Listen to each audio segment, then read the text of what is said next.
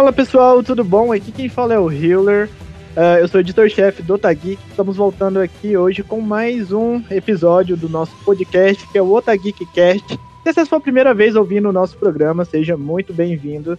Já vou pedir para você acessar o nosso site, que é otageekbr.com, e conferir as nossas matérias. Todo dia tem uma matéria nova relacionada ao universo de cultura pop lá no site e no nosso Instagram também. E hoje nós vamos falar sobre um tema que nós gostamos bastante aqui da redação, que é Doctor Who. E para falar de Doctor Who, nós chamamos pessoal do universo Who. E, gente, antes de continuar, eu queria falar que já é a segunda vez que a gente grava esse podcast. Primeira vez nós perdemos os arquivos e estamos voltando aqui agora. Esse podcast já era para ter saído tem um tempo, mas dessa vez agora tudo vai dar certo. E a Jéssica e o Leandro voltam aqui. É, no caso, a Jéssica retorna para a gravação e o Leandro é a primeira vez que ele está vindo aqui participar com a gente. Eu vou passar agora para eles. Jéssica, como é que você está? Cumprimente os nossos ouvintes e já fale do Universo Who. Eu tô bem, eu sou a Jéssica lá do Universo Who. Uh, estamos bem por enquanto, né? Aqui ainda na quarentena, essa quarentena meia boca brasileira, mas estamos tentando respeitar ao máximo possível. E o Universo Ru, para quem não conhece, é um dos primeiros sites em português aí, surgiu em 2009, se eu não me engano, isso, 2009. E temos, falamos tudo sobre Doctor Who, temos podcasts também, temos matérias em geral, do que de notícias que saem sobre o Doctor Who, uh, sobre o universo expandido de Doctor Who. E estamos lá também no Twitter e no Facebook e no Instagram. É só procurar arroba universo underline Who. Estamos por lá. E temos a série clássica também de Doctor Who, porque vamos falar brevemente, Doctor Who é dividido em série clássica, né? Aquela que foi dos anos 60 até o hiatus, agora agora não. O hiatus em 1900 e pouquinho, em 1990 e pouco. E a série moderna. Então temos esses dois mundos lá no universo Who. E além da Jéssica, como falei, o Leandro está aqui hoje conosco para falar sobre Doctor Who. Leandro, cumprimente os nossos ouvintes e fale um pouco do seu trabalho e do universo Who aí, para quem não conhece. Olá, pessoal. Ó, é, apesar de, de, ter entrado há pouco tempo na equipe do universo Who, né? Eu acompanho o Doctor Who desde o, desde o início dessa nova era, da era moderna. Uh, entrei há pouco tempo no, no, na equipe do site para editar o podcast, de repente eu estava participando também. Uh, como a Jéssica falou, uh, o site ele é bem completo, assim, a gente tem diversos, diversas matérias, diversas traduções e tal. Uh, tá rolando agora, por parte da BBC, que tá liberando vários áudios e tal. E lá no site a gente tem alguns sites que estão sendo. alguns posts que são traduções dos, das novidades que a BBC tá, tá divulgando. E algumas, algumas traduções dos, dos áudios da Big Finish. Então é bom acompanhar o site porque assim, a gente está postando bastante coisa com bastante novidades assim, para quem gosta do universo e tal. Tanto do universo da série quanto do universo expandido. Isso é muito bacana porque muitas pessoas não têm acesso a esse material que não chega em português aqui no Brasil. Então é um trabalho muito importante que vocês estão fazendo aí, né? E o Pedro faz o seu retorno. O Pedro já é daqui de casa já, né? Pedro, como é que você está? Cumprimente os nossos queridos ouvintes. Oi, gente. Eu tô bem, né, também, nessa quarentena. Já não lembro mais como é sair. Tô achando que o universo é meu próprio quarto e vocês nem são reais. tá nesse nível de paranoia já. E, bom, eu acho que é mais ou menos isso. Tô agora, eu estava estudando, não sou estudante de semiótica e de pedagogia. Agora estou de férias, nada vai mudar.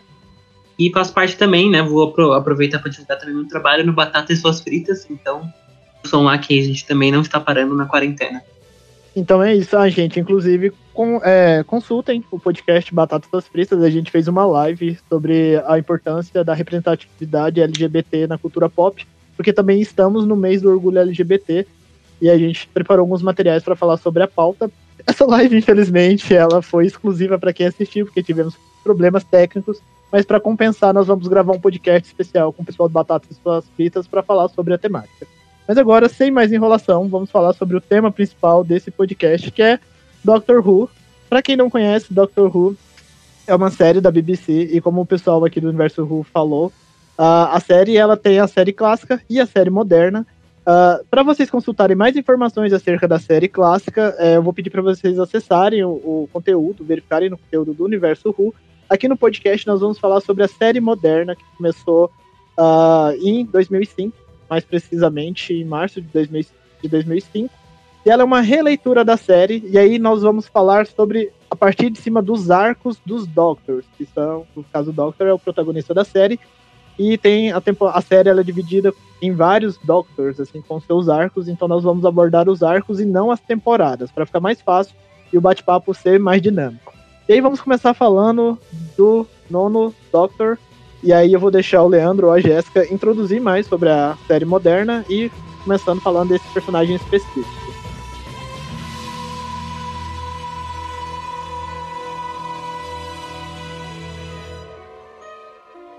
Oh, now we're getting somewhere. Um, I'm the doctor. Então, só lembrando rapidinho, Doctor Who começou lá em 1963, em novembro de 1963, com o primeiro doutor. Era uma ideia meio pra educar, uma série meio educativa, a BBC achou que não ia ter audiência, o negócio foi evoluindo.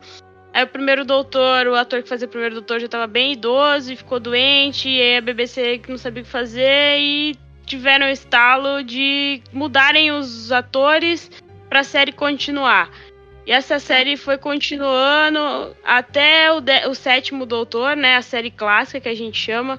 E lá em dezembro de 1989 foi um pequeno. Um pequeno não, né? Tivemos um hiato da série, não estava rendendo como antes, não tinha tanta audiência.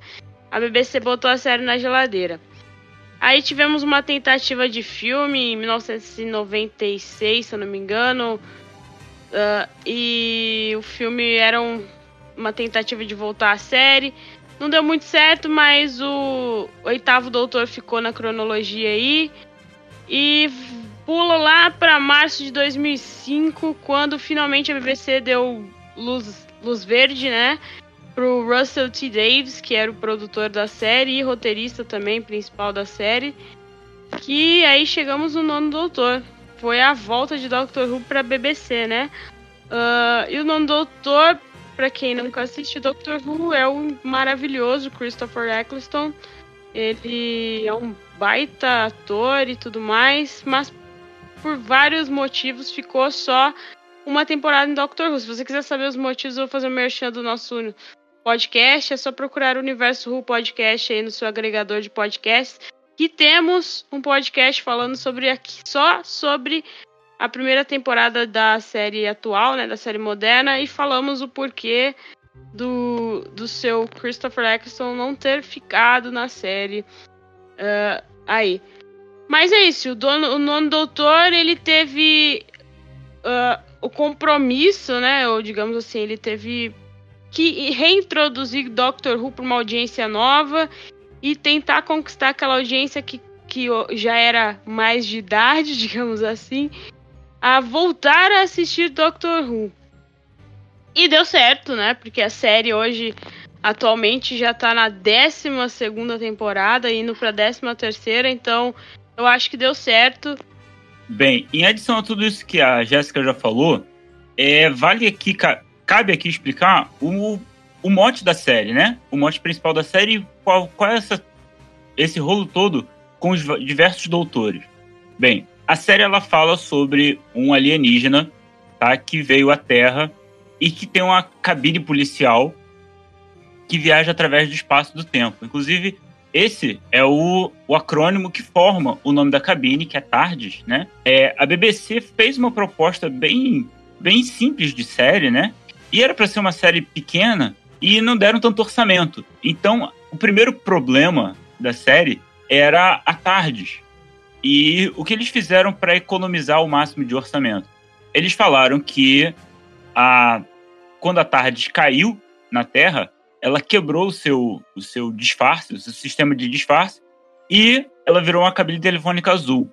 O que acabou virando uma piada da, da, da produção e tal, só que com o passar do tempo, essa cabine telefônica azul virou icônica. Assim como muitas coisas que aconteceram nessa época, por causa da restrição de orçamento, né, se tornaram icônicas na série. Bem, uh, eu falei da tarde, eu falei que o doutor viaja no tempo e no espaço, E também falei que ele é de uma raça alienígena, tá? No início da série, não se falava tanto assim da raça alienígena e tal, não deram tanto, tanta ênfase assim, né? Mas, como a Jéssica também disse, o ator já era bem velhinho, já estava meio doente e tal, então ele precisou se afastar da série. E a BBC, para dar continuidade à série que estava fazendo sucesso, resolveu explorar essa questão alienígena do doutor, dizendo que aquela raça tem como uma peculiaridade se regenerar. É, de tempos em tempos, tá? E por diversos motivos, aquela raça, a, a raça do doutor, né? Ela tem a capacidade de mudar a forma de corpo e nessa mudança de forma de corpo mudam também a personalidade e a saúde do doutor dá uma melhorada, né? Dá uma, é, como foi chamado na época, é chamado até hoje, uma regeneração. O que é essa regeneração? corpo e a personalidade do doutor mudam e, portanto, para a BBC, mercadologicamente falando, é ótimo, porque de tempos em tempos eles podem mudar o ator e seguir com a série, né?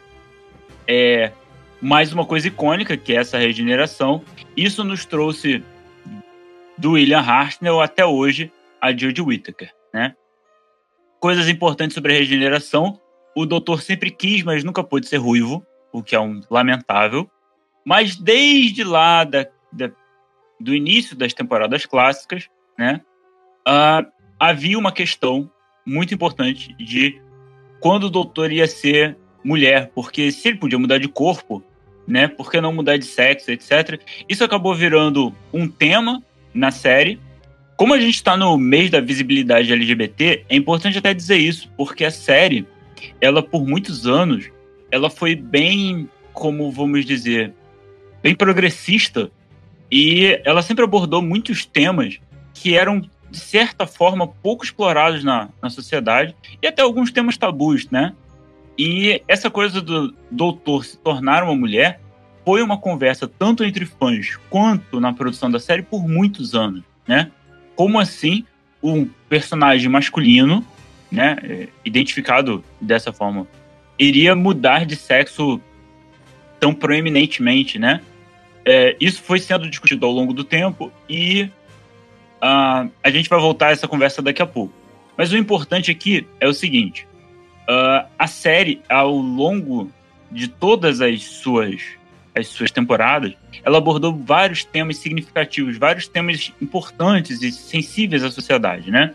Quando ela volta nessa nova era, uh, havia toda essa discussão acumulada e que ela foi transpassada para a TV e de forma bastante, bastante suave e bastante didática, porque a gente não pode esquecer que a que Doctor Who ela foi criada para ser uma série didática e até hoje a BBC mantém isso de alguma forma, assim. Os episódios eles têm algum quê de uh, infanto-juvenil e um quê de ensinar alguma coisa, né?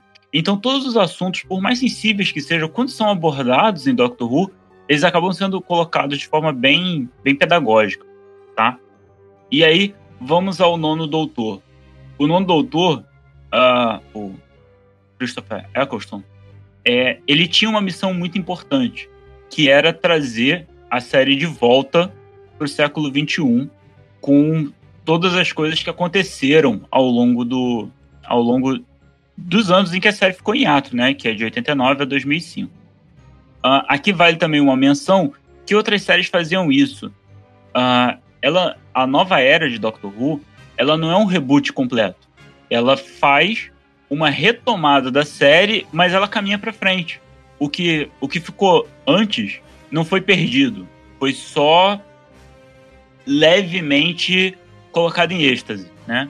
Até porque isso é uma coisa que eu acabei não falando, mas é importante dizer lá em 89, a série não foi, não foi finalizada ou foi cancelada.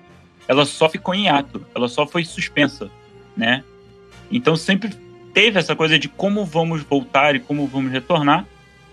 E o Russell T. Davis, ele teve essa ideia toda da Guerra do Tempo. E aqui eu não vou me estender muito sobre o que é a Guerra do Tempo, mas é importante é, dizer o seguinte: o Doutor é, passou por uma guerra uma guerra contra algum um dos seus maiores inimigos, tá?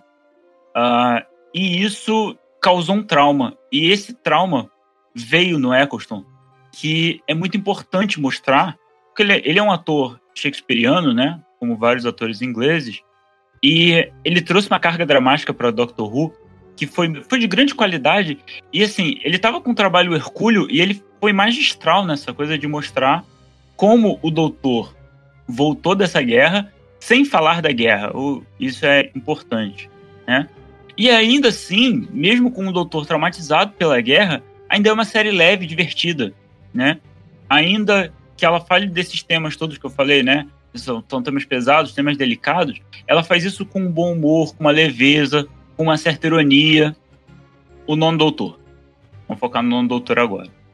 Uh, o nono doutor, ele, ele é esse doutor que volta da guerra, ele ainda tá muito machucado, ele ainda tá muito traumatizado pelo, pelas coisas que ele viveu, e ele conhece uma jovem, uh, a Rose, e ela é uma jovem típica daqueles anos, do início dos anos 2000, né? Ela trabalha numa loja de, de, de roupas, numa loja de departamentos, ela vive uma vida normal para uma jovem inglesa, assim, nada muito grande, né? Ela era uma, ela era li, literalmente uma jovem qualquer, sabe? Um jo, jovem mediano.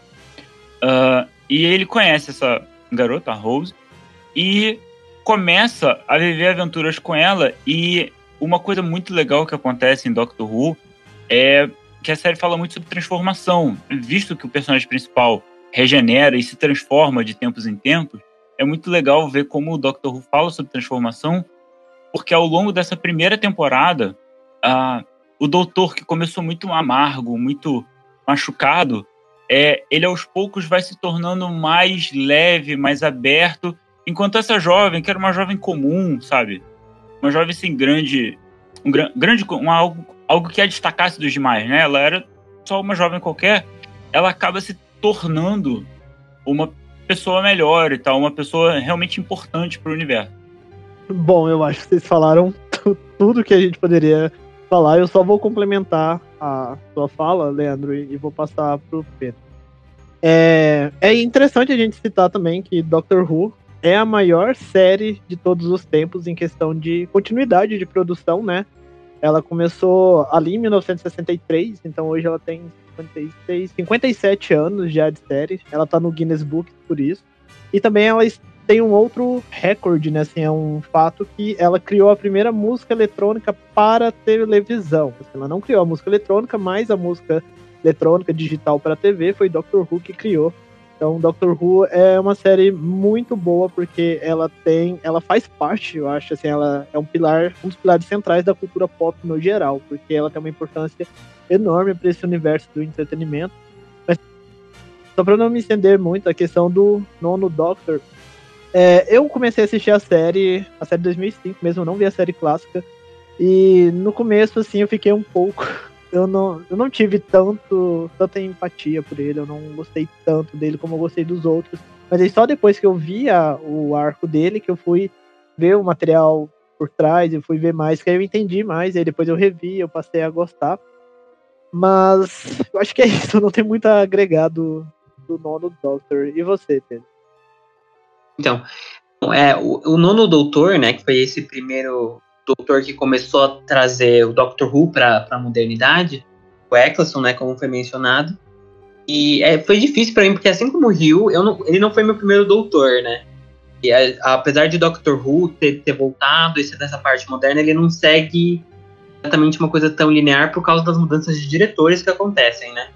Então, eu comecei a partir do do, do décimo primeiro Doutor, que foi na quinta temporada. Então, quando eu, eu, acabei tendo essa mesma coisa de acabei gostando mais dele do que acontece com a, com a série, né? Porque ela passa por muitas mudanças. Quando eu tive que voltar a assistir esse do nono, foi um pouco difícil para mim, de início. Mas eu, eu achei ele muito charmoso e eu acho que eu queria ter visto o que ele teria feito em outras temporadas porque a gente, essa temporada foi muito curta, né? Foi três episódios só com esse primeiro doutor, com o Eccleston, é o Rose, e, e, vendeu muito bem o papel, tanto é que, mesmo a gente que acabou não gostando tanto, a série teve um sucesso suficiente para continuar. Eu acho que isso se dá muito a ele, né? Porque a gente vê naquela primeira temporada eles tinham um budget bem mais limitado, é, os efeitos Era de tipo, gente, meu Deus do céu, é o sci-fi nível B, esses, esses gráficos, esse CGI deles. Então eu acho que ele, ele a química que ele e a Rose tinham ajudou muito a vender. Apesar de não ser nem minha parceira favorita e nem meu doutor favorito, eu, eu, eu entendo porque que eles foram bons, sabe, pra, pra série. É, eu só quero acrescentar aqui duas coisas. É, uma coisa que você falou, eu preciso dizer aqui no podcast, é que a, você falou sobre o, o recorde de, de tempo da, de produção da série. A série começou no dia 23 de novembro de, 60, de 63, se não me engano. Isso mesmo, 23 de novembro de 63. É importante eu falar aqui porque esse é meu aniversário de namoro com a, com a minha namorada. E. É, pois é, é uma coincidência engraçada porque uh, a gente começou a namorar assistindo Doctor Who. É o dia do meu aniversário. É o dia do seu aniversário, olha aí, que divertido. É, e assim, a outra coisa que, que o, o Pedro falou é a forma como os fãs entram em Doctor Who não é tão linear quanto parece. O que é engraçado falando de uma série sobre viagem no tempo é que a gente geralmente não começa a assistir do primeiro doutor. A gente assiste de algum doutor aleatório, depois vai tentando recuperar o que veio atrás. Tem gente que assiste fora de ordem, o que é divertidíssimo, diga-se de passagem. Uh, e já que é para falar sobre primeiros doutores, eu só queria pontuar que eu comecei a assistir Doctor Who no oitavo doutor, o que é um pouco incomum. Porque eu sempre gostei de filme de ficção científica bem ruim. Eu não, não posso é, me eximir disso. Eu sempre gostei de ficção científica B. Então eu assisti Star Kid e assisti muitos filmes de viagem no tempo bem toscos. E acabei chegando, através desses filmes bem toscos, no filme de, de 96, do Oitavo Doutor. E adorei. E quando eu cheguei no Oitavo Doutor, é que eu soube que tinha uma série sobre ele passando. E aí lá fui eu atrás da, do, do nono e oitavo doutores. É, vocês têm mais alguma coisa para complementar do primeiro? Não, é isso aí. Assistam a primeira temporada. Não fazendo propaganda, mas já fazendo propaganda. Se você estiver ouvindo isso em 2020, se o mundo não tiver acabado em 2020, tem lá no Globoplay, o serviço de streaming da Globo. E vale a pena assistir a primeira temporada, apesar de toda a falta de orçamento da BBC. E essa falta de orçamento vai durar até a oitava temporada, mais ou menos. As coisas só vão começar a funcionar lá pela oitava, nona temporada que parece que a BBC, a BBC ganha os investidores e começa a melhorar a situação de Doctor Who. Mas não se, não se apega aos efeitos, se apeguem à história que é muito massa. Ah, é até bom você falar isso, Jéssica, porque eu acessei o Globoplay esses dias e aí eu vi que tinha as temporadas lá e assim foi a coisa que é, mais me chamou a atenção. Então, provavelmente eu manter a assinatura vai ser por causa de Doctor Who. É, mas se você tem o Globoplay, dá uma conferida lá que tem a todas as temporadas da série moderna e é muito interessante. Bom, o próximo Doctor é um dos mais queridinhos aí no fandom de Doctor Who, que é o Doctor do David Tennant. E, como a Jéssica me pontuou, ele deu as caras no final da primeira temporada ali e fez a sua estreia na segunda temporada, por assim dizer. E o David Tennant, ele é um grande fã da série, assim, ele tem muito tempo que ele quis interpretar o Doctor, né? A família dele tem um histórico aí de interpretar o Doctor. Inclusive, eu acho, se não me engano, foi essa semana que saiu a notícia que o filho dele quer interpretar um Doctor mais à frente, é, quando ele estiver mais velho. E o David Tennant, o que vocês têm a dizer do Doctor dele? O que vocês acham, o que vocês têm a falar? I'm the Doctor. I'm the Doctor. I'm the Doctor. Hello, I'm the Doctor. How do you do? I'm the Doctor. This is Donna. Chief Inspector Smith from Scotland Yard, known as the Doctor. I am the Doctor. É, vou começar, porque, né? Ele começar. E eu acho Tenant, eu particularmente reconheço que as pessoas são, é o que as mais gostam, né? Mas ah, vou levar palavras de, de, muitas pessoas, mas eu odeio o do Tenant. Não, não vou falar que eu odeio, é tipo. Ele, ele, é, o que foi construído com ele é uma coisa que eu geralmente não curto muito, que é essa coisa muito romântica, né? Virou essa coisa. Ele, ele passa um doutor mais adolescente quando vai se comparar com todos os outros que aparecem na série. Uma vibe mais adolescente das aventuras. E vai um pouquinho pro romance dele com a parceira dele. E aí eu tenho, tipo, muitas questões com isso. Mas por ele ser um alien imortal de milhares de anos, e que vai viver mais milhares de anos, e ela não. Então, tipo, eu fico, ai, ah, mas por que a gente tá perdendo tempo com isso? E, e, assim, apesar disso, apesar de tudo isso, tem episódios muito icônicos na, na, durante o arco dele. Ele fica, ele ficou por duas temporadas ou três, alguém lembra? A segunda, a terceira e a quarta temporada. E os especiais da quarta temporada. É, ele ficou três temporadas, que foi bastante tempo. E então ele teve arcos extremamente importantes. E é, é legal que nessa época era a época do, do, do, diretor, agora já fugiu o nome também. Peraí, a época do diretor Russell T. Davis. Era a época do Russell T. Davis. Uma coisa muito legal do Russell T. Davis, que infelizmente se perdeu um pouco hoje em dia, é de uma continuidade de personagens e de situações, né? Então, é, durante as três temporadas teve personagens que sempre voltavam muito, então você via essa, como se fosse até essa, esse elenco mais família que sempre estava ali. Então teve algo, teve coisas muito boas, apesar de tudo. E não é meu Doctor favorito, mas tem coisas que são as minhas favoritas, que são os personagens mais B e histórias paralelas que acontecem. E você, Jéssica, Leandro, vocês, no caso? Então, da era do, do Tenet, o que eu posso destacar é que eu também não gosto muito, o que estraga é o fandom, né? Como eu sempre falo nos podcasts do Universo Who. Uh, assim, ele foi um baita doutor, ele é um baita ator, nada, nada de ruim. Mas a obsessão que alguma uma parte do fandom criou, isso gerou um negócio muito chato na minha cabeça. Mas o que eu posso destacar que eu gosto muito são das companions, né? Das companheiras dele, assim, de aventuras. Bem sessão da tarde, né? Essa fala. Uh, a Dona, que é maravilhosa, que é que ficou com ele na terceira temporada. E a Martha Jones também, que substituiu a Rose, né, na segunda na terceira na terceira temporada e a Dona foi na quarta temporada. Elas valem muito a pena você assistir por elas também, não só pelo David Tennant, mas por elas, como o Pedro falou, é, tem muitas muitos episódios icônicos de Doctor Who nessa era.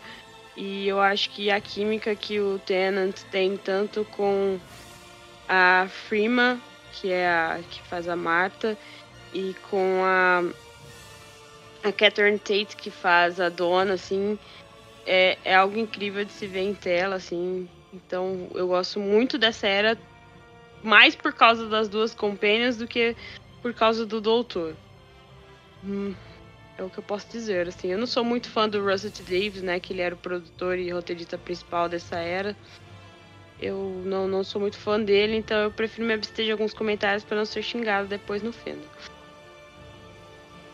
Eu, eu, eu só queria complementar a da Jéssica rapidinho. É, as, realmente as parceiras, né? Eu comentei até do romance, mas ele muda, né? Até para outras duas parceiras, que infelizmente não ganham a mesma atenção da Rose, mas tudo bem. A gente teve a maravilhosa da Marta, e a Dona, e a Marta é muito injustiçada, né? Porque eu acho que até o pessoal pegou a onda do hate dela só por causa que tava todo mundo muito apegado a Rose. E realmente a dona era outro nível. E acho que isso era legal também. É, é muito legal de Doctor Who no geral, porque isso sempre se manteve. Essas conexões que ele faz, faz com personagens muito diferentes, de várias idades. Que eu ainda queria ver é de épocas diferentes, mas isso ainda não rolou. No sentido de, tipo, mais continuadamente, né? E acho que é isso, só queria acrescentar que elas eram maravilhosas. É, não, eu só quero tecer elogios aqui, porque a Dona é uma das minhas companions favoritas, assim. E também teve o essa temporada personagens B que não são que não foram é, parceiros, né? Teve os outros, tipo o Jack, eu maravilhoso, né? Tanto é que ganhou a própria série dele, que foi o Torchwood. A gente também foi introduzido a River Song, que foi maravilhosa, né? Era, eu acho que ela foi a minha personagem favorita tipo, desde o início era uma, uma, personagem que sabia mais sobre o doutor do que ele sabia sobre a pessoa. Então foi algo bem novo, você fica assim. E eu acho que todos esses personagens B foram muito fortes, mesmo que tivesse questões com a, os principais que a gente não gostasse tanto. E outros personagens também, o Mick Smith, né? O, o, o Mickey, que tá. Smith não, desculpa, é só Mickey. Que tá lá desde a primeira temporada, que ele não teve muita tela, ele era só namorado da Rose. Aí na segunda, na terceira e na quarta temporada ele dá uma crescida assim. que foi um baita desenvolvimento de personagem, assim, que é um personagem que não é o principal, mas que se destacou muito bem também nessa, nessa, nessa era do David Tennant e do décimo doutor. E vale muito a pena também ver por isso. É, vale muito a pena ver, né, essa, essa, essa desenvolvimento que o. Apesar de eu não gostar do Russell, o desenvolvimento que ele faz dos personagens ao longo dos anos, assim, que ele tem na mão. E outro destaque é o Mickey, a mãe da Rose também, que aparece na segunda temporada, tem um destaque maior. E vários outros personagens aí também. É, eu só queria complementar o que vocês falaram da questão dos personagens coadjuvantes e dos companions em si, né? Porque a, a Rose, que é a primeira companion ali da, da série moderna, é, eu particularmente não gosto muito dela. Não é culpa da atriz, eu amo a atriz, ela é super talentosa, mas a personagem em si é meio maçante. Tanto que eu nem citei ela na, quando a gente tava falando da primeira temporada. Mas da parte das companions do Tenant, eu também amo a Dona. Eu acho ela de longe a melhor é a melhor companion. Amo, inclusive, o arco lá da Dr. Dr. Donna, foi muito maravilhoso. Mas Doctor Who tem muito disso, né? De pegar as pessoas da, dizer assim, da nossa realidade para colocar como companion para ficar mais fácil pra gente se identificar com aquele universo vasto que é de Doctor Who. E eu nunca tinha parado para pensar no que o Pedro falou da questão de utilizar companions de outros períodos, de outras épocas. Eu acho que seria uma abordagem interessante. Eu não sei se eles já usaram isso na série clássica ou usaram isso com, em algum especial que eu não vi, mas eu acho que seria uma abordagem muito interessante para a série. Na série clássica eles faziam muito isso.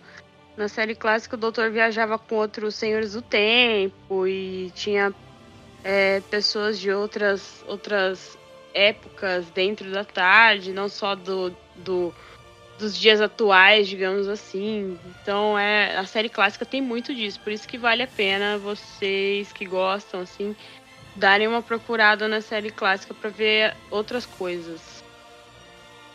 Ah, ainda com o primeiro Doutor tem um tem um tem uma época não, minto, não é com o primeiro Doutor não, eu acho que já é com o segundo. É, sai uma companion que era do futuro ela era assim, tipo, de um futuro longínquo de 2100 e cacetada. E logo depois ela chega a ficar um ou dois arcos no mesmo. Né, na, na, na tardes, elas chegam a ficar juntas. É uma companion que era, tipo. Ela era romana, assim. Né, tem uma companion chamada romana, mas essa não. Essa ela. Ela viveu em Roma, né? Ela era do passado, do passado longínquo. E as duas convivem, assim, por um ou dois arcos só coisa rápida.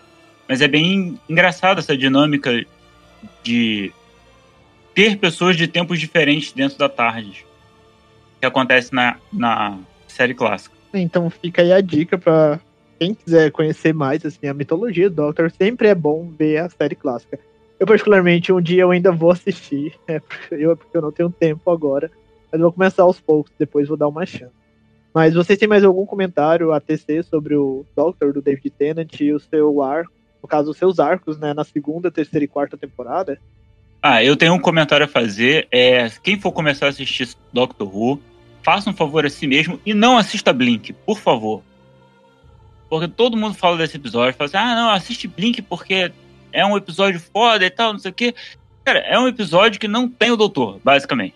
Então, assim, se você quer começar a assistir um episódio, faz um favor assim mesmo e assiste um episódio que tem o doutor, já que ele é o personagem principal da série. Sim, que é um episódio que todo mundo fala muito toda hora. É tipo a primeira recomendação de episódio, mas eu concordo super. É tipo, assista Blink. Blink é um bom episódio, gente, mas assiste a série que realmente é da série, sabe? Não tem problema. Os episódios bons você vai poder ver. Mas começa com uma temporada, sabe, gente?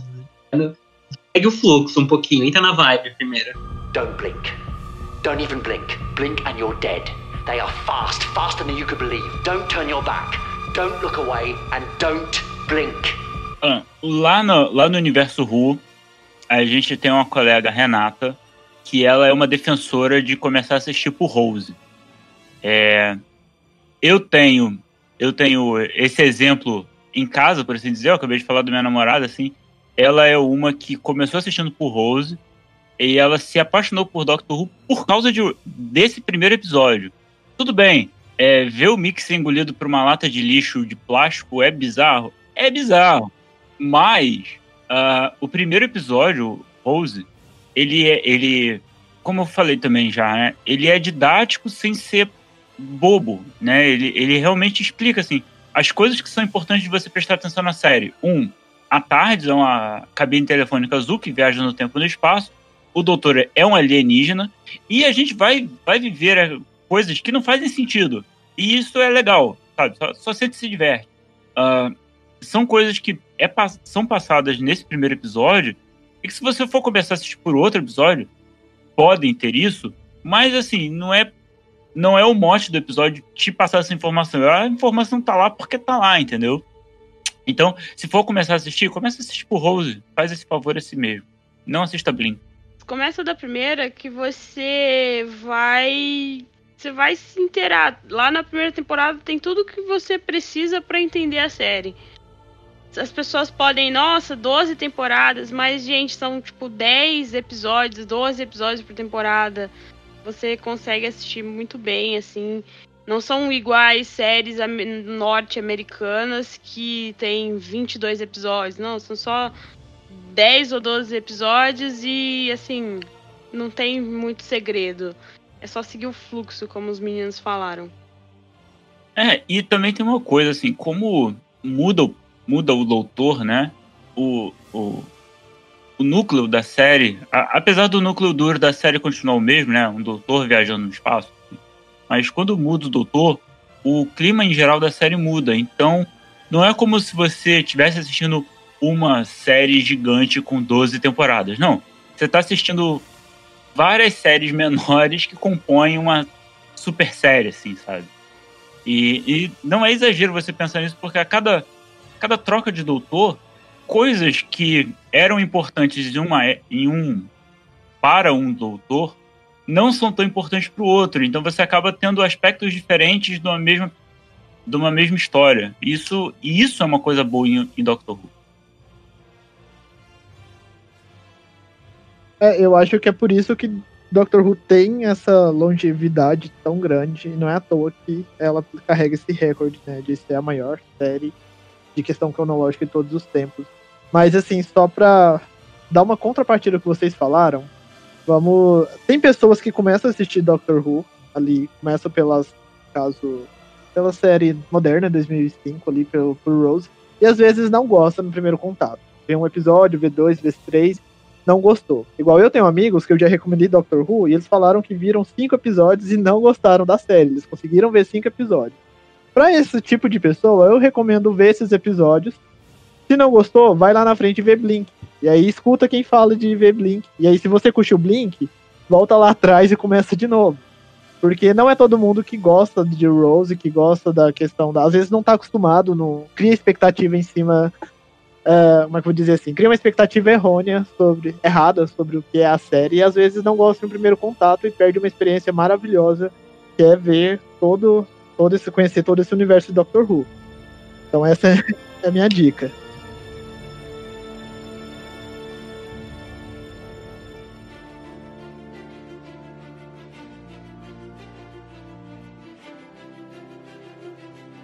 próximo Doctor é o 11 Doctor, que é interpretado pelo ator Matt Smith. Ele entrou ali, deu as caras na quinta temporada.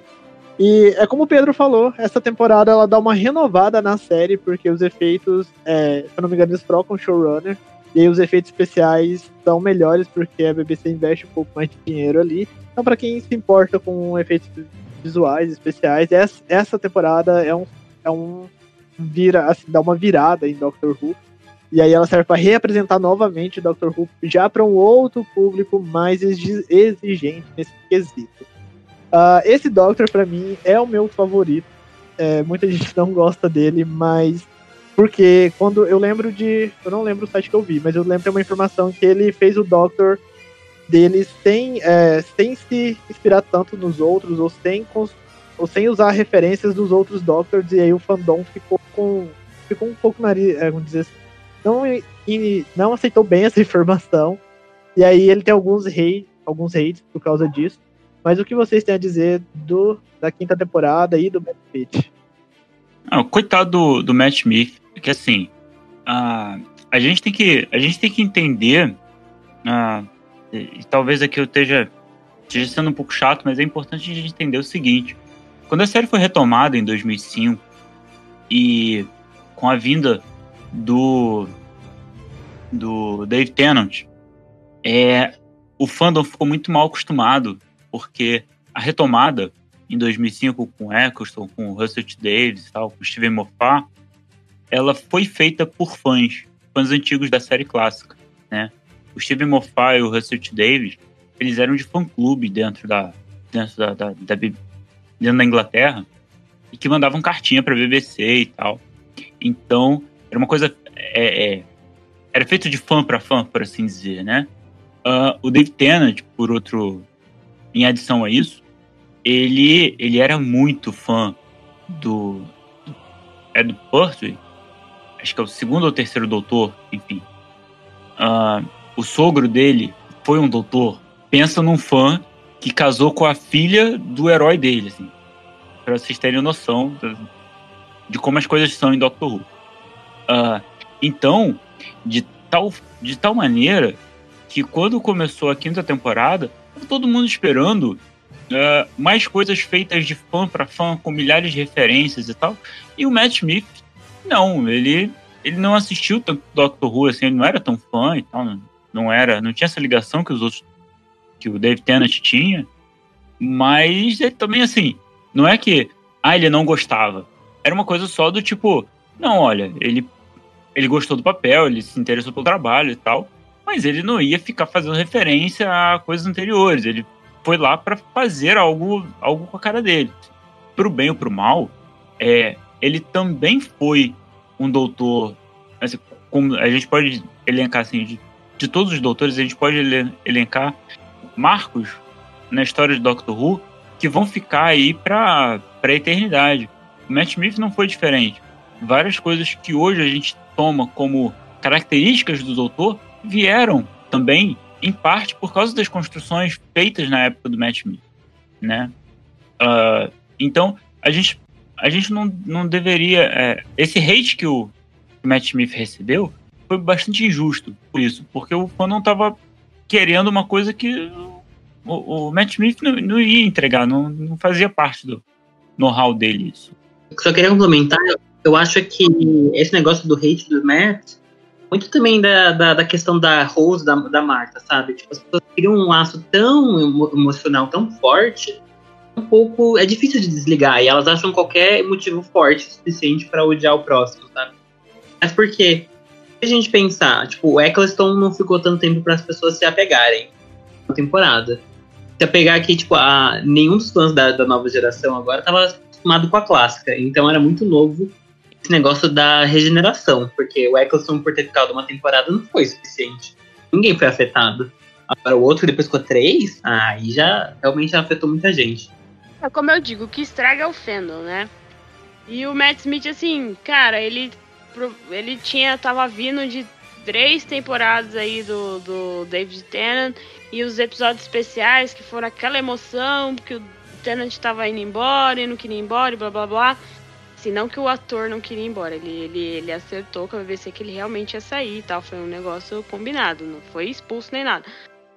Mas assim, o Matt Smith jogou a, a, aquele outro clima em Doctor Who, né? A gente até comentou algumas vezes no podcast do Universo Who, olha eu fazendo merchan de novo, que uh, o Matt Smith, a era dele é uma era que parece contos de fadas, sabe? E assim, o próprio Steven Moffat, que foi o roteirista principal que assumiu junto com a troca do Doutor, ele deixou esse clima de, de contos de fadas da era do, do Matt Smith, principalmente da era da Amy, da Amy Pond, né, que foi a companion, a companheira ali a, de aventuras, a primeira do, do, do 11 Doutor. Então é um clima diferente da era que vinha do décimo Doutor. E as pessoas às vezes estranharam isso, mas para mim o Matt Smith é o meu doutor, eu falo isso abertamente para quem quiser ouvir. E assim, eu a, a, o clima que ele traz, a, a aura dele, assim, é uma coisa mais leve do que vinha do nono e do décimo doutor, é uma coisa mais crianção. Tanto que o Matt Smith atuando com as crianças, assim, que aparecem na série, é outro nível. Ele se conecta muito bem atuando com crianças. Ele parece que tem a idade deles, assim, não que ele seja bobão nem nada, mas é, ele consegue passar que ele tá ali pela, pela não só para salvar o universo, mas ele tá ali também pelas crianças e tudo mais. Então, é um clima de história, de contos de fada, até no final assim, ele fala pra Amy que no final da quinta temporada, se eu não me engano, que todos nós somos histórias, no, ao final todos nós somos uma história, né? A gente só tem que fazer as pessoas que convivem conosco criarem uma boa história sobre nós. Então é todo esse clima diferente. E assim. É, o, todo o, o, o que tem entre o 11 Doutor, toda a química que tem entre ele e a Amy e o Rory, que é o namorado, depois se torna marido da Amy. E depois com a River Song que volta, e assim, é um negócio que cresce. E depois quando sai os Ponds e entra, entra a Clara, que é a Jenna, é assim, quando entra a Clara, outra companion, as coisas continuam bem, porque o Matt Smith consegue, ele, a, é, ele e a Jenna conseguem criar um outro universo também. Ele sai daquele universo de conto de fada dos Pontes e cria um outro universo com a Clara. Então funciona muito bem. O problema é só o Steven Moffat, o roteirista, que tem uma megalomania gigantesca. Assim, ele funciona muito bem como escritor de episódios soltos. Mas às vezes. A quinta temporada dele foi muito boa, mas depois ele começou a dar uma perdida, assim. Ele só foi retomar as coisas no próximo Doutor, né? Mas assim, na época do Matt Smith, a megalomania do Moffat deu uma. deu uma. deu algum pequeno. umas pequenas furos de roteiro e tudo mais. Mas isso não estraga a experiência de assistir a série. Vão ter episódios ruins? Vão, como todas as séries. Mas, meu Deus, Matt Smith atuando em Doctor Who é algo incrível de se, de se, de se assistir. E a, a Karen Gillan, que faz a Nebula, Nebula, não sei, em Guardiões da Galáxia, apareceu primeiro lá em Doctor Who e hoje tá aí na Marvel. Vai ser um dos principais personagens agora na nova fase da Marvel. E ela começou lá em Doctor Who e ela tem muito orgulho disso e é bem legal de ver como que os atores depois carregam Doctor Who com eles, né?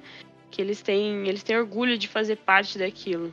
É, eu acho isso muito interessante nessa questão do orgulho que ele, do orgulho que eles carregam, né? Todos eles, eles sempre vão nessas, nesses antes da pandemia, né? Eles sempre iam nesses eventos de fãs de Doctor Who, porque lá na, lá na Europa tem, tem muitas cons da vida, eventos pequenos, mas centrados só para os fãs, e eles sempre estão lá super entusiasmados. Eu acho muito bacana de, de, se ver isso. É um ponto interessante, como vocês falaram, são os companions dele, né? A família Jessica Pound e o Horry, Horry. É, eles têm um arco super. que eles têm, uma, eles têm uma sinergia muito boa entre o, o Doctor do Matt Smith. E é muito bacana você ver os três juntos ali. Eles têm uma dinâmica que dá prazer você ver eles se aventurarem e passarem por tudo que eles passaram. Uh, o final do arco deles é, é, bem triste, eu confesso que eu chorei. E é um dos momentos assim que mais me impactou assistindo Doctor Who. É a despedida do Spawn. Menina, eu chorava, chorava, chorava. É, eu compreendo, eu compreendo vocês porque. Nossa. Quer ver a despedida do, do 11 Doutor quando aparece a Amy lá na tarde, ele tirando a gravatinha. Menino do céu, não, não conseguia nem ver. Essa, essa foi uma, uma das temporadas que eu vi com minha namorada e ela tava assim, sem chão quando terminou. Gente, quem não chorou não tem alma. É tipo, fácil. I will not forget one line of this. Not one day. I swear. I will always remember when the doctor was me.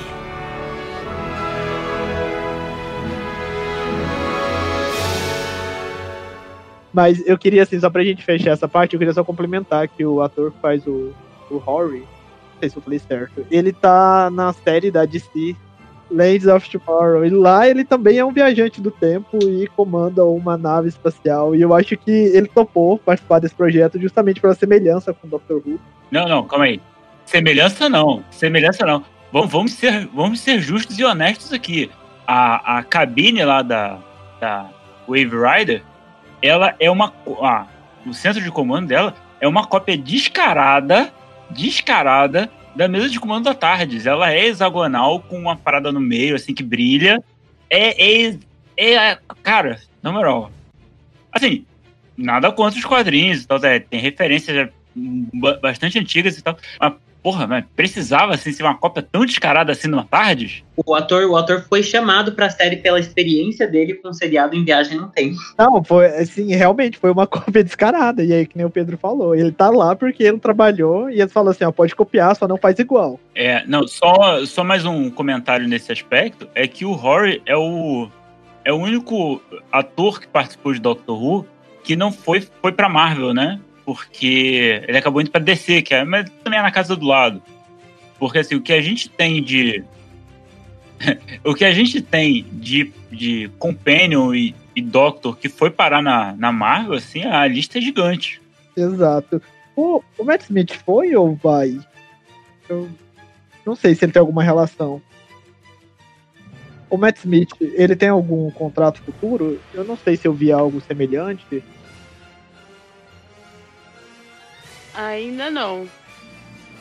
Ele tava fazendo a série lá da Netflix, da Rainha, The Crown, então ele estava meio ocupado. Mas, meu, tem a Karen Gillan, que faz Guardiões da Galáxia, tem o Christopher Eccleston, apesar dele ele não gostar muito de falar sobre esse papel que ele fez Thor, uh, Mundo Sombrio, né? Se não me engano, Thor Mundo Sombrio. A própria Jenna fez uma participação bem minúscula em Capitão América, o primeiro. Primeiro.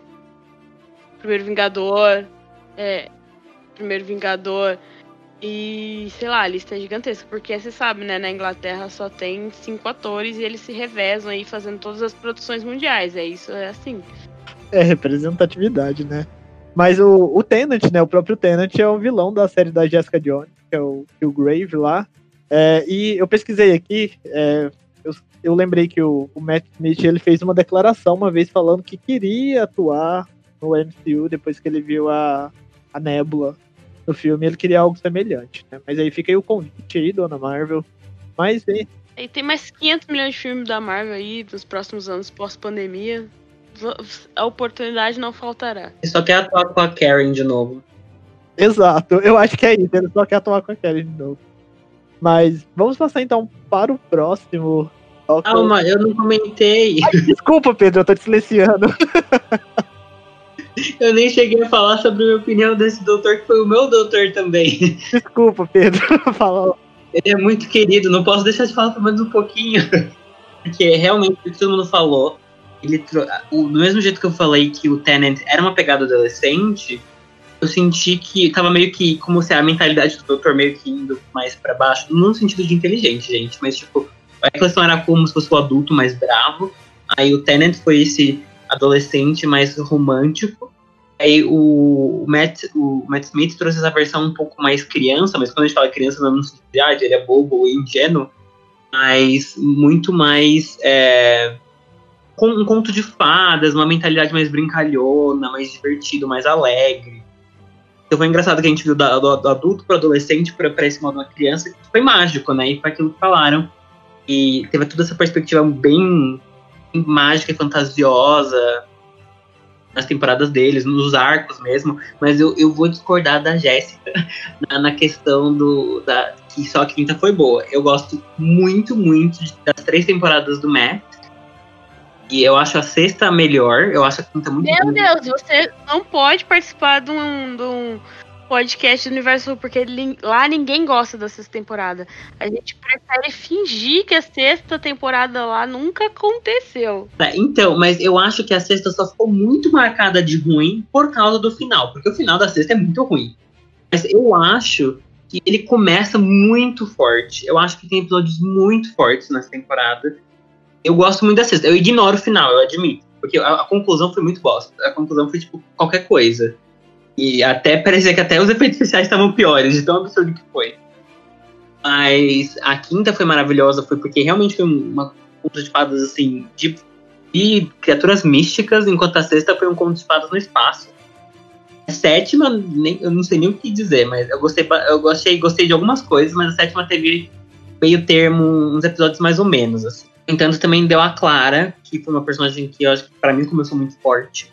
E depois ela foi ficando um pouco menos forte, mas ainda assim uma personagem bem gostável, né? Mas aí o problema da Clara foi o jeito que o Steven Moffat escreveu ela, né?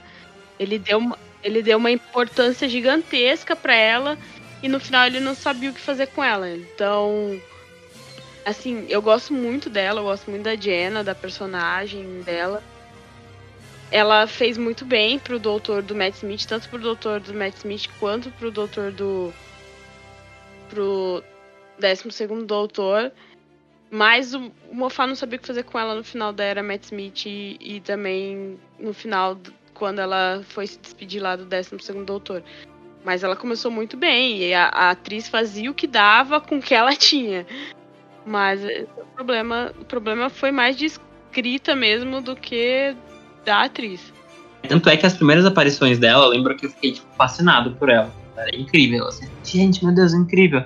Mas eu acho que o Steven Moffat é um pouco que nem Ryan Murphy, né? Sabe começar e não sabe terminar. No entanto, o Ryan Murphy literalmente abandona a série. No caso, o Steven Moffat não abandonou. Mas ele não sabia chegar no final de temporada. Aí, referência à Bruna agora. Lembrei dela falando do Ryan Murphy. Tem uma podcaster aqui do Otageek que ela fala que. Sempre ela fala que Ryan Murphy começa. É ótimo pra começar e é terrível pra terminar. É, mas pode continuar, Pedro. Não, mas é, é, eu acho que é basicamente isso. É uma, é uma outra era de Doctor Who e eu geralmente gosto bastante quando tentam inovar, sabe? Entanto, é a era que mais teve, acho que, uma continuação de personagens, né? Porque a gente, a gente viu que os diretores gostam, né? A gente entendeu que a partir daí os diretores gostam de manter as ideias deles e não de trazer coisas das outras, das outras gerações, das outras ideias, né? Caso da clássica pode, mas, por exemplo, ele não trouxe basicamente ninguém era do, do, do Tenant, do. Dave, não, David T. Russell.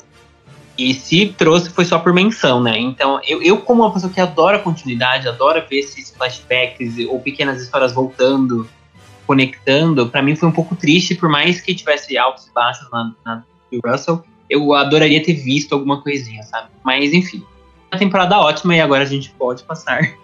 Quem quiser complementar mais nada por o próximo doutor, que foi o décimo segundo. I'm not a doctor. I am the doctor. Apresenta ele, Pedro. Posso apresentar assim? Tá bom. Então, pro, o 12 doutor é o Peter Capaldi. É, foi difícil por muitos motivos para muita gente, porque tava todo mundo também por o que foi seis anos. Não, ele começou na sétima temporada. Quase uns sete anos que tava todo mundo vendo esses atores mais jovens, vários crushes. E começou na oitava. Foi na oitava, né? Então foi, tipo, basicamente 7, 8 anos acompanhando esses doutores. E, que eram bem mais jovens, então, mano, chegou uma pessoa muito mais velha, ele era um doutor muito mais sério, né? Ele deu uma continuidade na era do Moffat, mas foi uma era que, realmente muitos altos e baixos, com inconsistente, eu acho, essa temporada da, da, da era do Capaldi. E o Capaldi foi um ótimo doutor. Eu acho que eles são, assim, excelentes para escolher doutor. Eu acho que o, a, o negócio de Doctor Who, mesmo que vai mudando a personalidade, vai mudando tudo, eles têm, não sei se é um treino, se é um workshop que eles fazem, mas porque os próprios atores escolhem as roupas e tal do doutor para testar a personalidade. Então, tudo é muito legal os atores que ficam. Mesmo que as histórias não sejam boas, você fica por causa que você se apaixona pelo doutor. E geralmente é muito ruim ter um doutor que a gente fala tipo, ai, dá para acompanhar esse. Porque os atores trazem, tipo, o melhor da atuação mesmo pro papel. Mas voltando para a oitava temporada, ele acompanha a história do, do, do, novo doutor, que ele tá um pouco mais perdido, né? Porque a transição desse, do Matt para ele foi mais pesada e ele basicamente perdeu a memória de início. Toda uma redescoberta do doutor e até a apresentação dos vilões que a gente já conheceu, porque, né? Depois de sete temporadas a gente já conhece a maioria dos vilões que todo mundo conhece. E aí a gente viu até uma renovação nesses vilões. E a gente teve a maravilhosa da Missy, E ela era o doutor, ela era o mestre que voltou renovada, né, com nova cara. E, mano, como eu queria que ela tivesse ficado. para todo sempre. Eu nem me importaria de que as pessoas não trocassem nunca mais, mas, né, a gente sabe que no Doctor Who tudo troca. A gente acompanhou a jornada da Clara com o Capaldi, que a, até que o Capaldi. Ah, depois a gente só teve a, a Bill, foi outra parceira maravilhosa, mas que não teve o mesmo destaque que a, a Clara, né? Mas foi a, a Bill que foi a primeira personagem parceira LGBT dele. E foi, foi uma temporada assim, mais ou menos. Vocês querem acrescentar? Tem tanta coisa que parece que eu tenho que entrar em detalhe. Bem, aí, aí é minha vez de falar que é o meu doutor preferido. Finalmente chegou. Uh, final de contas, assim, é, não sei como é com quais idades de vocês, mas eu fui uma criança dos anos 90. Dinossauros e rock and roll são a minha pegada, sabe? E o Capaldi começou com um dinossauro em Londres e depois ele, ainda no primeiro episódio, resolve tocar uma guitarra entrando no, no, no, num galpão, sabe? E isso é maravilhoso. É muito estilo que ele trouxe pro doutor, né? Tipo esse negócio da guitarra, tá bem novo. Sim, sim. O óculos, o óculos sônico, cara, é, é uma beleza aquilo assim, é, é o puro suco da, da, da, da, Enfim, deixa pra lá. Uh, vamos ao, ao Capaldi. É o meu doutor preferido, então se eu falar um pouquinho demais aqui, relevem. Uh, cara, ele começa, o Capaldi ele começa com uma, uma eu vou falar um pouco fora da, da série, né? O Capaldi, ele.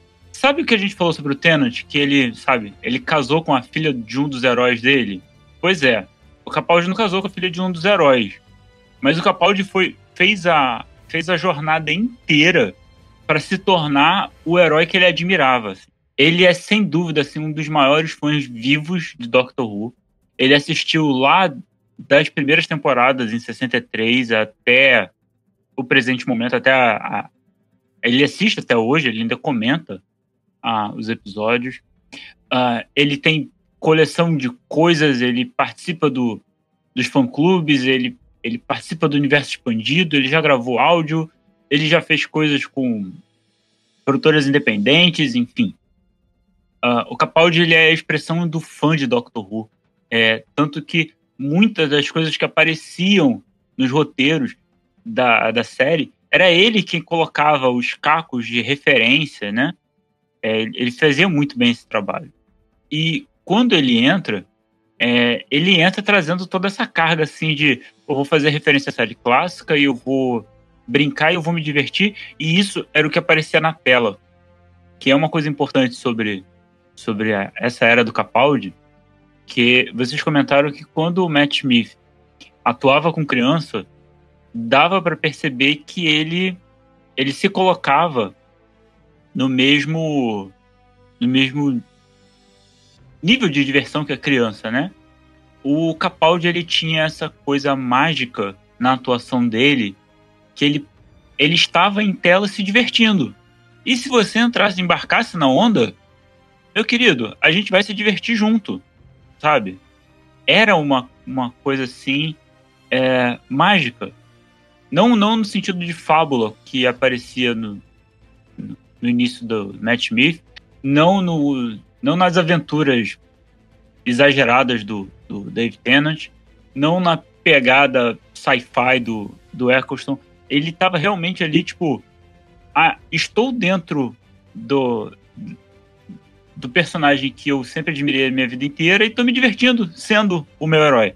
Bem, uh, isso isso é sobre o Capaldi. E sobre a série na época do Capaldi, é, teve, teve toda, todo esse investimento da BBC na internacionalização da marca Doctor Who. Não à toa. Foi, foi, uma, foi a primeira Doctor Who Experience que teve aqui no, aqui no Brasil, né? Ele rodou, ele literalmente ele rodou o mundo com o Doctor Who para apresentar o primeiro episódio. Uh, eu sou do Rio, eu assisti o primeiro episódio aqui no, no Museu de Arte Moderna, uh, numa tela de cinema com o Peter Capaldi na mesma sala, sabe? E isso, isso foi emocionante pra caralho, assim. É, Doctor Who nessa época, o, o, o doutor dessa época, ele. Se por um lado a gente teve. A gente teve aqueles doutores que vinham da guerra e tal, esse foi o primeiro que pa parou de olhar para o passado dele e começou a pensar sobre qual era o papel dele na própria história. A, a gente brincou sobre o. A Jéssica citou o 11 Doutor dizendo que nós somos histórias e a gente tem que se importar sim com o que vão contar da gente no futuro. O, o 12 Doutor, Peter Capaldi, ele começa perguntando que tipo de herói ele é, se ele é um homem bom ou mal, sabe? É, e ele começa a fazer essa jornada interna e é muito importante para ele fazer isso, porque mostra qual a profundidade do Doutor nesses anos todos. Né? Ele veio da comemoração de 50 anos da série. O episódio especial de 50 anos foi com. É, no final do episódio especial de 50 anos, ele apareceu. Então ele é, o, ele é o primeiro doutor após o especial e realmente com essa, com essa reflexão do.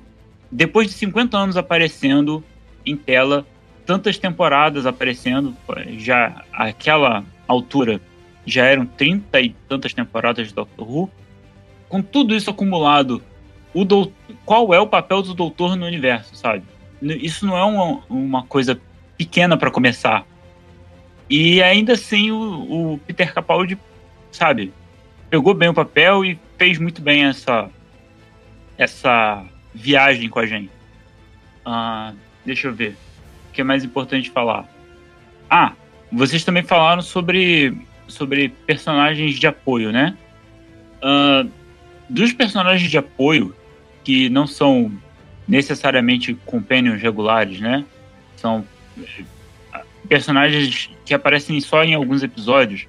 A, a Era do Capaldi, ela é muito legal com isso, porque aparece lá a Pater Nostra, nunca sei falar isso completamente, que é a, a menina lagarto, a esposa dela e o, e o soldado lá com cabeça de batata, que eu não lembro o nome.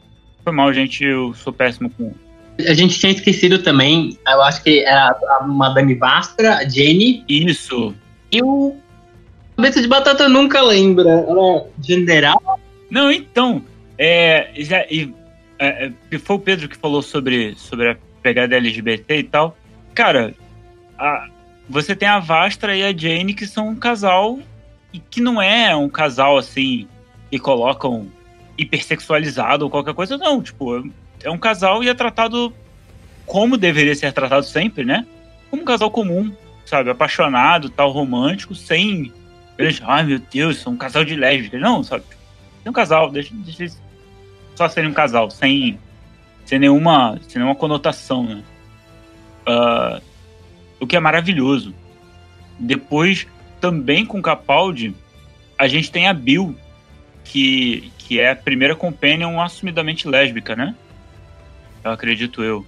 É a primeira. Então você tem essa coisa, é, essa marcação de que, tipo, a representatividade em Doctor Who é uma coisa importante, né? E, já que a gente tá falando em representatividade, a Missy, que assim, dos personagens, vamos lá. De todos os personagens que apareceram até agora na, na, na Era Moderna, assim, eu acho que a Missy é a minha preferida. Ponto final. O, é o meu doutor preferido com a, a vilã preferida, assim, porque. A, e é engraçado que é, eu estava há pouco tempo conversando com a minha namorada sobre a relação do doutor e o mestre, né? Que é uma relação bem conturbada e tal. E por, por mais louco que pareça, assim, eu acho que a síntese dessa relação foi justamente o Capaldi e a Missy. É, eles não eram exatamente inimigos mortais, eles não eram também exatamente amantes, como a Missy deu a entender algumas vezes. Ficava até um momento bem esquisito quando ela tratava o, o, o doutor como amante dela. Ficava realmente esquisito. Uh, mas assim, você olhava aquele, aquela relação dos dois tão complexa, tão profunda, uh, e era de se admirar, sabe? Uh, então é isso. Capaldi foi assim um doutor sensacional com eu acho que o da, da nova era, o melhor elenco de apoio, porque ter a Missy, ter a, ter a Madame, Madame Vastra, Jane e o cara de batata lá, foi, foi, um, foi uma coisa sensacional. E, e tem o fechamento do arco da River Song, que é uma das cenas mais tristes para mim, apesar do tom feliz, eu acho assim, é uma cena muito triste, que é a última noite do Doutor com a River, que o universo teceu canções sobre isso. Vale lembrar, em vários momentos, quando a River falou disso assim, tipo, a nossa última noite vai ser algo memorado no universo inteiro. E caralho, que naquela hora eu chorei. Ali foi o meu momento de chorar.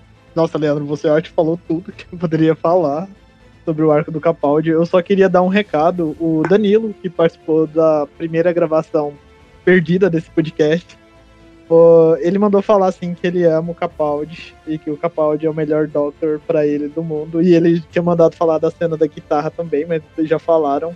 É isso, um abraço, Danilo. Eu vou tentar incluir um áudio do Danilo depois na edição, só para ele dar algumas considerações bem breves sobre Doctor Who também.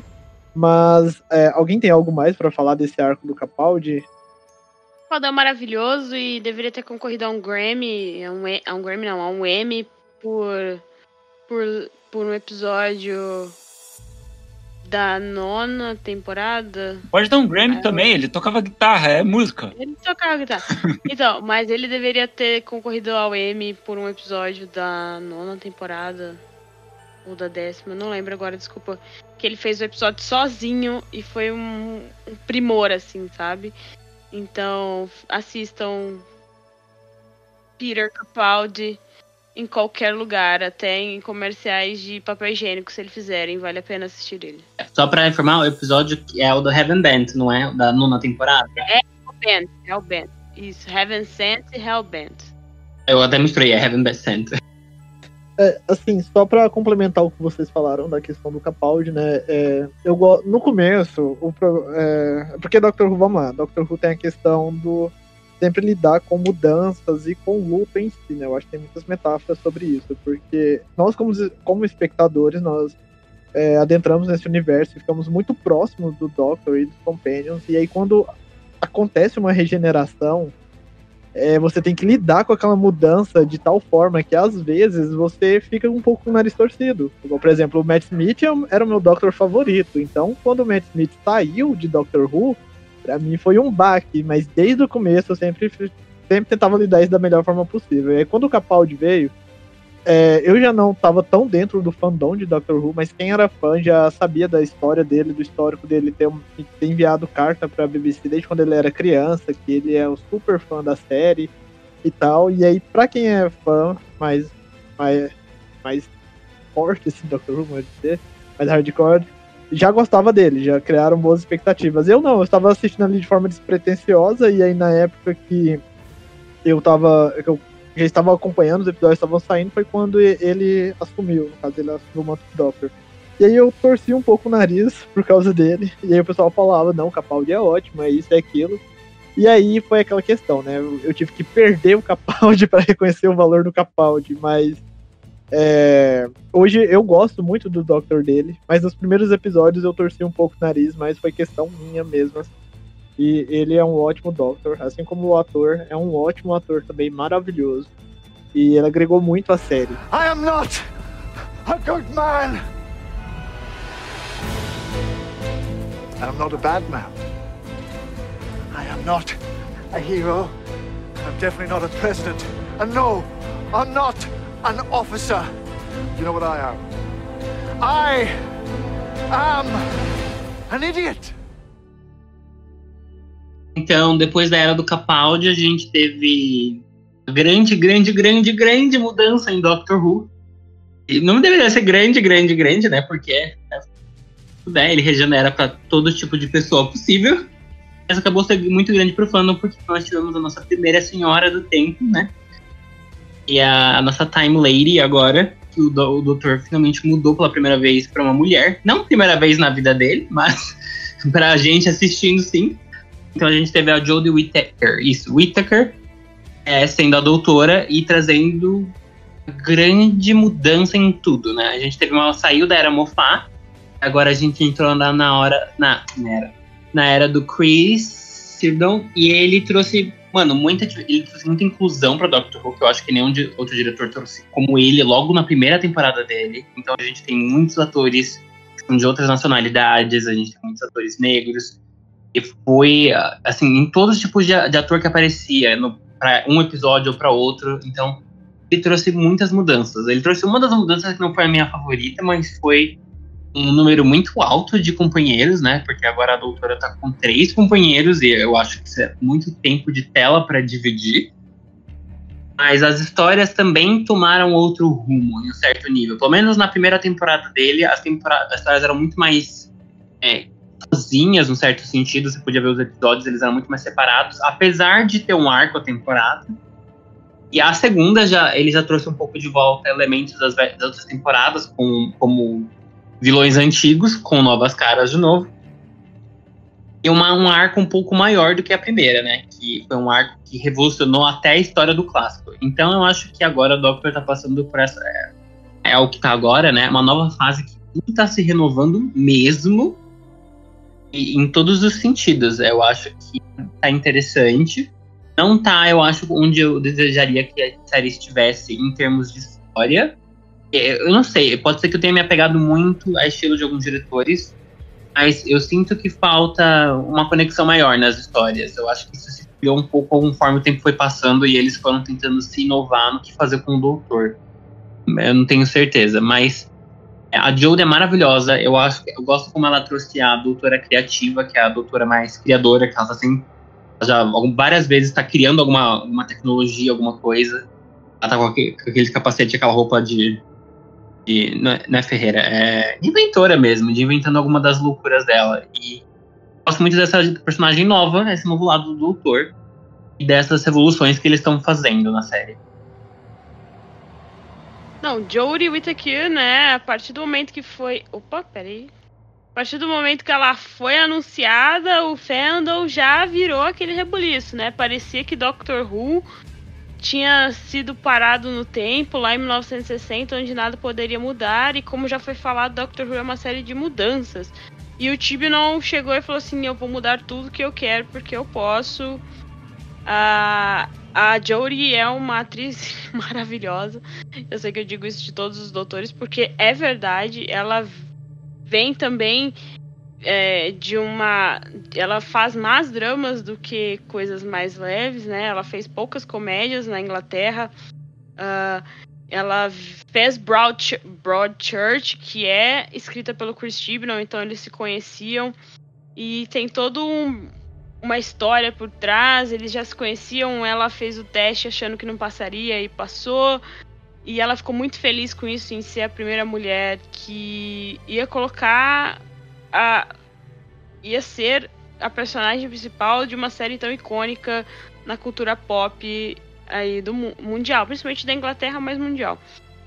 E assim, o Tibnall disse que a primeira temporada com ela ia ser para atrair novos fãs e funcionou. A audiência foi uma das melhores audiências dos últimos anos aí de Doctor Who. A primeira temporada com a Jodie. Ele assim, o que muitos fãs reclamaram foi que ele fez arcos fechados. Tipo, cada episódio era uma história que se fechava e não tinha ligação com a próxima. Então, a gente já estava acostumado às histórias se conectarem. Dessa vez não se conectaram, o que muitos falam que foi um erro dele. Mas eu acho que assim, ele diz que foi planejado, eu vou acreditar, né? Quem sou eu para desacreditar o que ele está falando? Mas o, o ódio, bom, a gente está vivendo, né, no, na década do ódio, parece, assim, né? Parece, levemente, né? O que está acontecendo no mundo aí, nem vou dizer, não preciso falar, né? Em 2020 aí, nesses primeiros seis meses do ano. E o ódio pra cima da Jodie foi gigantesco, principalmente da parte de homens brancos e cis, uh, que parecem que não crescem nunca. Uh, mas ela defendeu muito bem o personagem, ela defende ainda, né? Ela ainda vai ficar para a próxima temporada, graças a Deus. E o único problema que eu tenho com a era do Chris Chibnall agora dessas duas temporadas é que ele, ao contrário dos outros showrunners, dos outros roteiristas principais, ele não sabe desenvolver os personagens secundários. A gente elogiou, né, os, os personagens secundários aqui nas outras épocas, nas outras eras, mas dessa vez parece que o não se perdeu. Ele consegue desenvolver bem a doutora, mas esquece dos personagens secundários. E isso faz falta em Doctor Who, né? O personagem secundário, ele, ele tá lá, tem que estar tá lá nos momentos certos. E né, nessa era do Tibnall, por enquanto, não deu muito certo. Vamos ver o que a 13 terceira temporada nos aguarda. Mas aí a 12 segunda temporada já tivemos histórias fechadas e para mim funcionou muito bem. A gente falou de, da temporada inteira aí lá no Universo Podcast. Só a gente tem as nossas ressalvas, óbvio, teve uns episódios bem ruins, mas teve episódios bem bons assim também, bem, bem legais. E a Jodie tava mais incrível ainda, tava maravilhosa nessa 12 segunda temporada e a química que ela tem com qualquer coisa é incrível. E o que a gente teve também de bom, vocês falaram da Missy, né, que é a versão feminina do mestre. A gente tem a volta do mestre, que é um, um, o maior, um dos maiores ou maior inimigo do doutor barra amigo. E a gente teve logo de entrada na 12 segunda temporada o mestre, que foi assim, ele, a Jory, o ator que faz, inclusive, se quiser me liga, parabéns para quem tá pegando, queria eu. Uh, o ator que faz ele, o Sasha Dawan, os dois poderiam fazer 12 episódios só com os dois em tela que eu assistiria, 40 minutos só dos dois, não precisava ter mais nada, assim, sabe? Então, assim, foi uma temporada que valeu muito a pena. E assim, e ele, o Chris Chibnall teve coragem no final da temporada mudar muita coisa da história já estabelecida de Doctor Who. E eu ah, espero que dê um fôlego maior ainda pra série continuar vários e vários anos aí. Assim, só pra complementar o que vocês falaram, né, da Judy, é, eu gosto muito dela. Eu fiquei super animado na época que anunciou que ela ia ser a nova Doctor, né? Porque eu acho que Doctor Who tava já deveria ter acontecido isso, a questão de ter uma mulher Doctor. Mas eu não vou entrar muito nesse parâmetro. É, eu vou deixar para vocês, inclusive eu vou reforçar mais uma vez o convite da Jéssica. Lá no Universo Ru, eles têm análise de cada episódio separado das, das temporadas, então lá vocês conseguem ter uma análise mais completa dessas fases, principalmente da última temporada que saiu agora. E eu tenho muitos amigos que são fãs de Doctor Who e eu até convidei eles para participarem, só que eles não participaram porque eles não viram a temporada dela, as duas temporadas dela, né? Porque a 11 primeira temporada, é que nem a Jéssica falou, tem muitos episódios soltos, e aí acaba que às vezes ela não se sustenta a temporada, não se sustenta assim. Para manter uma pessoa engajada, para ver toda, aquele, toda aquela trama ali, só apoiada, ah, é um, um novo, novo Doctor e tal, e não desenvolve tanto. É como se fosse vários episódios fillers. Tem alguns bons, tem outros ruins, mas isso não tira o brilho da Doctor, né? Da Doctor em si. Eu achei muito interessante a abordagem que ela trouxe, uma Doctor mais moderna e mais contemporânea já para os tempos atuais. E uma Doctor cheia de referências à cultura pop no geral, assim, Doctor com estilo próprio, mas que lembra dos outros Doctors. Assim. Você vê ela e fala assim, ok, é, é a Doctor mesmo que tá ali. Isso eu acho muito bacana. Já a 12 temporada eu gostei bastante. E aí, isso que eu falo assim: se alguém está ouvindo esse podcast acompanha Doctor Who e ainda não viu a 11 e a 12 temporada, dê uma chance, porque a Jodie está maravilhosa no papel, os seus companions são legais. Eu achei interessante a questão da diversidade no núcleo dos companions, né? Porque tem três pessoas ali bem distintas entre si. E isso acho que traz uma dinâmica nova. Apesar que Uh, me fugiu o nome na cabeça dos Companions agora. Tem um deles que eu não gosto tanto. Ryan, o. O. Gente, como chama o outro? Leandro? Você lembra? A Yas, o Ryan, a Yas e o. O Ryan é qual? Eu, gente, eu... Graham. O Graham. O Graham é o, o idoso. É o idoso, é o Ryan. Eu não gostei muito do Ryan, porque ele tá bem aquele. O, vou dizer assim, o o jovem adulto, teen, é, não sei. A culpa não é do ator, a culpa é do personagem. Ele tem umas frases prontas, igual, ah, eu amo jogar Call of Duty. Uns negócios bem nada a ver. E isso fez criar um pouco de antipatia pelo personagem. Mas, no geral, eu gostei bastante. A última temporada maravilhosa. Matt, maravilhoso, maravilhoso. E a renovação que eles deram pra série, né? Porque aí entra aquela coisa do, do fã que não quer mudanças e que não tá pronto para ver algo novo. Dr. Who se manteve é, em alta por todos esses anos, porque sempre houve histórias novas a se contar, o tempo e espaço tá aí todo disponível para Dr. Who explorar. Eu acho que esse novo plot que eles abriram agora dá para expandir muito mais ainda o universo já do que ele já é, tanto na série quanto nas outras mídias. Mas assim, agora só para é, pra gente fechar, alguém tem mais algum comentário para falar da Doctor? É, eu tenho, eu tenho pra, pra falar assim que é, primeiro Jojo Whittaker e, e o mestre, como é que é o nome dele, gente? Sasha Dawan. Sasha Dawan. É, assim, eu falei agora há pouco, o Peter Capaldi é meu doutor preferido e tal, e a relação dele com a Missy é maravilhosa. Mas assim, a relação entre, entre o mestre do Sasha e a doutora da Jodie, assim, é tão boa quanto assim, a relação que havia entre o Capaldi e a Missy. Tudo bem que a, a primeira temporada da Jodie, ela foi um pouquinho conturbada mesmo, porque teve alguns episódios meio soltos, alguns episódios assim que foram foram de qualidade assim, bastante duvidosa. No geral, uh, como eu falei lá atrás sobre, sobre a introdução a Doctor Who, né? Uh, Doctor Who sempre foi uma série uh, que se, se caracterizou por essa pegada mais, mais progressista, né?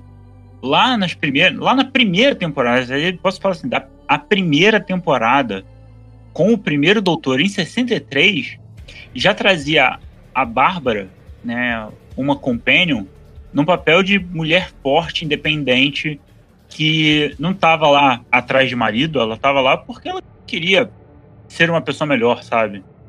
Uh, tudo bem que ela meio que foi sequestrada pelo doutor, mas deixa isso pra lá. É, mas de qualquer forma, uh, em, em 63, Doctor Who já falava de temas sensíveis e quando ele trouxe é, a Missy na época do 12 segundo, uh, a, a regeneração, né, de intersexo já tinha sido discutida e já tinha sido tratada assim como para um Time Lord isso não era grande coisa, né? Então não precisava ser grande coisa também na série. E quando trouxeram, assim, não, não, não me entendam mal, não é que assim, ah, não é uma grande coisa, não. Tipo assim, ser doutor ou doutora não muda o fato de que aquele ser vivo, né, que a gente está acompanhando por todas essas são quantas temporadas, sei lá, por todos esses 57 anos, é, a gente está acompanhando um ser vivo que mais do que o gênero dele, o, a definição sexual dele, é, ele tem muito mais a acrescentar do que isso. Ele tem diversas qualidades e tal. E ser homem ou ser mulher, nesse, nesse aspecto, é um tanto quanto. Uh, cara, eu não quero falar irrelevante, mas assim, não faz diferença se ele é homem ou se é mulher. Não deveria, ou melhor, não deveria fazer diferença. Mas faz. E aí, uh, a Jodie, ela já começa na, na 11 temporada fazendo diversos apontamentos que no momento são como piada, mas depois você para e pensa assim, realmente faz sentido. É, em diversas vezes, a doutora, principalmente na 11 temporada, ela tá fazendo discursos, ela tá ali é, falando coisas importantes e não dão atenção a ela, e ela na hora pontua: olha, se eu fosse homem, vocês iriam prestar atenção no que eu tô falando. Mas vocês não estão falando porque eu sou mulher. E aí, depois ela desenvolve o pensamento dela, e você para e pensa: não, realmente, se ela fosse homem, as pessoas estariam prestando mais atenção no que ela fala, o que é uma merda. No, em pleno 2020, a gente tem que apontar isso, né? Uh, em especial, nessa, nessa 12 temporada, no, no início desse ano, a, quando a Jory logo no primeiro episódio, que ela vai para uma feira mundial lá em 1800 e qualquer coisa, é, ela aponta isso e isso fica tão magistralmente colocado, assim, tipo, ser uma mulher para para ela hum, é uma coisa é, é tão boa quanto qualquer outra, enfim. Mas voltando ao meu foco aqui, a Jodie, ela pegou ela pegou arcos mais curtos, né? São, geralmente só um episódio e tal. A primeira temporada dela foi meio fraquinha, mas por problemas de continuidade. Mas o que teve de uh, pontos fracos na décima primeira temporada, ela teve de pontos fortes na décima segunda, sabe? Porque a gente começa com o arco da, o arco que abre a temporada, que é ela indo atrás do mestre que vai pro passado e volta e tal, com aqueles seres de luz. Uh, depois, nos diversos arcos, ela vai descobrindo mais sobre a criança temporal e fecha com a com a, com a primeira doutora, né? Que como é que é o nome dela? Joe Martin, que é de fato a primeira do, ou melhor, ela não é a primeira doutora, né? Ela é a doutora antes de todas as doutoras. E são ciclos, a gente vê pequenos ciclos assim, se con concretizando e se abrindo dentro de Doctor Who, que são maravilhosos. E essas pequenas relações, assim, elas só, só me fazem, particularmente, me fazem me tornar cada vez mais fã da temporada, da, da, da série, porque ela abre discussões e ela não, não coloca essas discussões de forma tão pueril, apesar dela ser colocada de forma didática, né? São discussões importantes a serem feitas e que Doctor Who coloca elas de uma forma leve, sabe? Para você pensar de forma assim descompromissada, assim, parar, refletir e pensar assim, olha, talvez se a gente pensasse diferente o mundo seria melhor, sabe? E isso isso a Jodie trouxe e isso está sendo colocado é, nas, nas duas temporadas em que ela apareceu e eu acho isso magistral. It's too dangerous. I eat danger for breakfast. I don't. I prefer cereal. Or croissants. Oh, there's a little fried Portuguese. Never mind, it's not important. Bom, gente, muito obrigado se você ouviu esse podcast até, a, até agora. Se você é fã de Doctor Who, é, acesse o site do Universo Who. Se você não é fã também, acesse, claro, porque lá tem um, uma bagagem de conteúdo muito rica. Eu já acompanhava o Universo Ru, já acompanho o Universo Ru já tem alguns anos, já bem antes do site do Otagui que eu já acompanhava. Por isso que eu chamei eles para fazer esse crossover aqui, que eu acho muito bacana o trabalho que eles fazem para a comunidade de Doctor Who no Brasil. E uh, eu vou passar agora pro Leandro se despedir. Leandro, pode se despedir do pessoal. Bem, então, gente, foi um prazer conhecê-los, assim. É, eu não conheci o, o Otageek, mas hoje de tarde, depois, depois que ela, a Jéssica chamou, né, eu fui dar uma procurada assim, achei bem legal o site e tal. Então, muito obrigado pelo convite. Sempre que for falar de Doctor Who, me chamem. Uh, e é isso. Muito obrigado pela, pelo convite e, e foi um prazer conhecê-lo. Nós que agradecemos, Leandro. Você é bem-vindo. Se você quiser participar, inclusive, de outras pautas, fique à vontade. E, e Jéssica, a Jéssica é. Ela, nós já conhecemos a Jéssica pela gravação do episódio perdido do podcast, né? E nós trocamos interações na, nas redes sociais, no Twitter. Mas, Jéssica, se despeça do pessoal, mais uma vez. Faça o jabá do universo Who. Bom, é isso, galera. Obrigada aí de novo pelo convite. Estamos juntos, qualquer coisa. E vocês estão convidadíssimos também para participarem lá no nosso podcast do Universo Who. Uh, quem não conhece o site é universohu.com. Temos vários conteúdos lá sobre o Doctor Who. De vez em quando temos algumas coisas sobre cultura pop em geral. Uh, e quero mandar um beijo lá para toda a galera do Universo que é muita gente, né? O Leandro sabe quanta gente que tem para manter o site no ar. E beijão para todo mundo. Não vou citar nomes, senão vou ficar três horas aqui falando o nome de todo mundo, mas vocês sabem quem vocês são. É... Então acessem lá o nosso site, procure o nosso podcast, Universo Ru Podcast. A gente detalha melhor as temporadas lá. E com os episódios individualmente, temos nosso podcast. E procure a gente no Twitter e no Instagram, Universo Underline Ru. Estamos por lá. E no Facebook é só procurar por Universo Ru. Então estamos por lá também. E acho que é isso. Muito obrigada aí pela atenção e falar de Doctor Who pra gente é sempre um prazer, porque a gente vive isso diariamente, né? Mesmo quando não tem temporada, então é o que a gente mais gosta de fazer. Então é isso, gente. Mais uma vez, muito obrigado, Jéssica. Muito obrigado, Leandro, pelo tempo aí. E para você que nos ouviu mais uma vez, muito obrigado por ter ouvido esse programa até aqui. É, nós vamos linkar as redes e o site do Dr. Who nessa matéria, quando o podcast sair. E, senhor Pedro, se despeça dos nossos ouvintes. Então, é, tchau, gente. Foi muito legal participar. Obrigado pelo convite mais uma vez. E vou estar sempre aparecendo quando der. E se quiserem, sei lá, filosofar sobre a vida e etc., vocês podem ouvir arroba batata e suas fritas. Exato, gente. Confira lá o podcast também do Batata e suas fritas. É, acessem o Otageek. Ah, eu estava esquecendo de avisar. Esse episódio foi um oferecimento do nosso parceiro Eco Xamã, que é uma loja de produtos geek da cidade de Catalão, Goiás. Se você é daqui do núcleo de Catalão e está ouvindo esse podcast, dê uma conferida lá no trabalho deles, que é muito bacana. É isso. Mais uma vez, muito obrigado e até a próxima.